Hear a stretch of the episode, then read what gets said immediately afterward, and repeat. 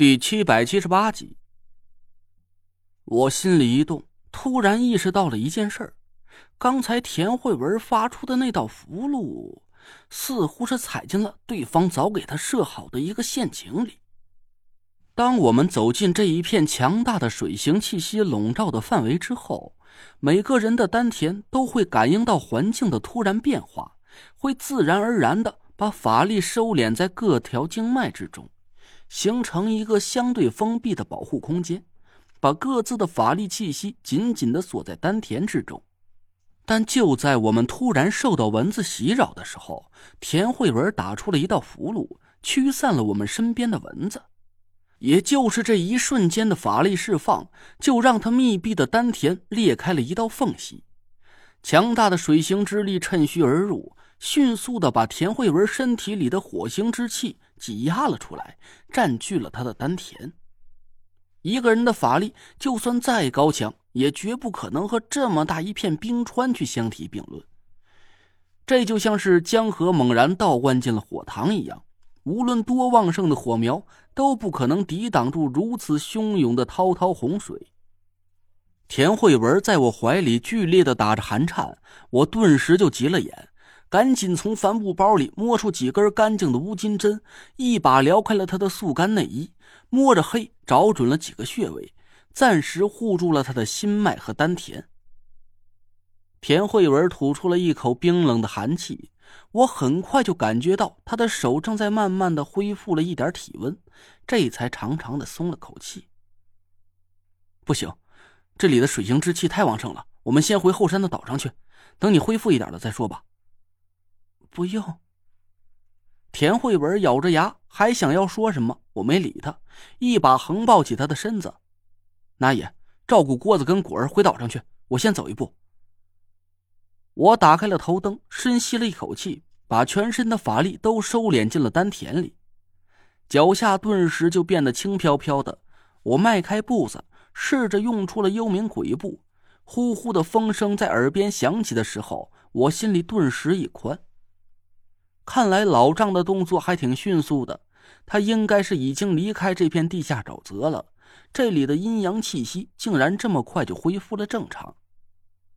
身后传来了一阵杂乱的脚步和粗重的鼻息声，我也顾不上等其他人了，死咬着牙，用最快的速度逃离了山脚下，很快就回到了那座小岛上。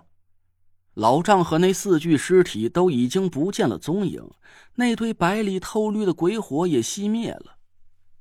我用头灯四下照了一圈，刚才还稀碎一地的咸菜缸碎片，竟然也被打扫得干干净净，地面上又恢复了一片平整，就连那股令人作呕的臭气都不知道什么时候消散了。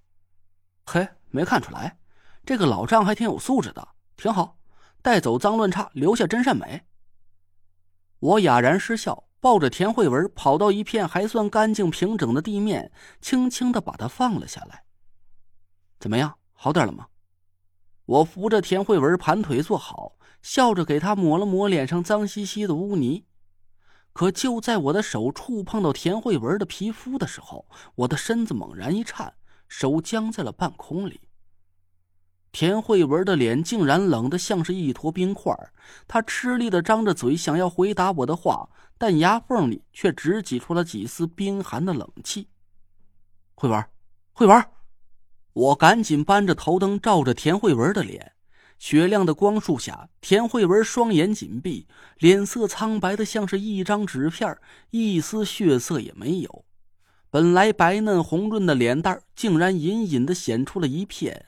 乌青的颜色，我顿时就傻了眼，愣了半天，这才赶紧释放出神识，四下探查了一下。一片无边无际的阴冷气息弥漫在整个地下沼泽里，就像是一片幽暗沉寂的大海。我站起身，茫然的四下转了几圈，脑子里一片混乱。这怎么可能？从我们和老丈告别，进入那座山的后边。再到我们返回这座小岛，前后总共才不到一个小时的时间。可就在这短短的一个小时里，整个地下沼泽就完全变了一个模样。老丈不见了，本来弥漫在四周的阴火燥气已经完全消散，取而代之的竟然是一片漫无边际的水形之气。我简直都怀疑这里的方位又被人暗中扭转了。就在这个时候，那若兰一瘸一拐的带着唐果儿和郭永哲跑回了小岛上。我赶紧一把抓住了唐果儿，指着眼前的方向：“这是什么方位？”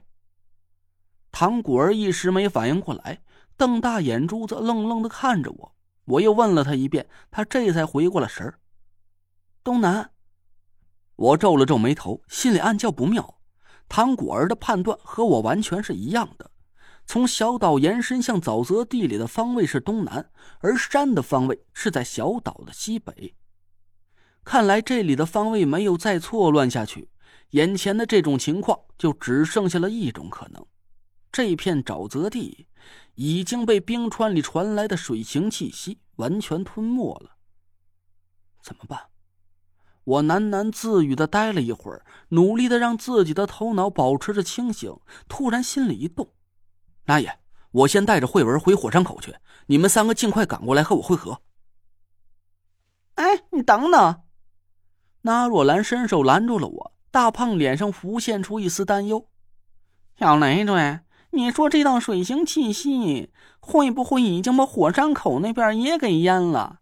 你要是这么一路往回跑，那就不一定跑到哪儿才是头了。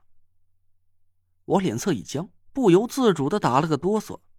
其实我心里也隐隐有这种担忧，只是我不愿意，也不敢把事情想的这么糟糕罢了。我看了一眼蜷缩成一团的田慧文，咬了咬牙说。哪怕是原路返回黑胶谷，我也必须把田慧文给送回去。得嘞，是个爷们儿，把这个背包拿着，所有的吃食和淡水都在这里边了。那若兰没多废话，快手快脚的从身上解下背包挂在我身上。我拍了拍他的肩膀，鼻子有点发酸。那爷，对不住了，等我把慧文送到安全的地方，我再陪你回来走一趟，哪怕是……闭嘴！甭跟人家说那些娘娘们们的狗屁丧气话，滚滚快着点儿！那若兰阴着脸踹了我一脚，我朝着视线里那张模糊的大胖脸笑了笑，紧了紧背包，俯下身抱起了田慧文。田慧文的身子几乎是蜷成了一团，在我的怀里散发出一阵阵阴寒无比的冷气。走了，我深吸了一口气。把全身的法力都收敛进了丹田里，脚下轻飘飘的，没有了重量。就在我刚要迈开步子朝沼泽地里跑去的时候，突然唐果儿尖利的嗓音猛然响了起来：“姐夫，别动！”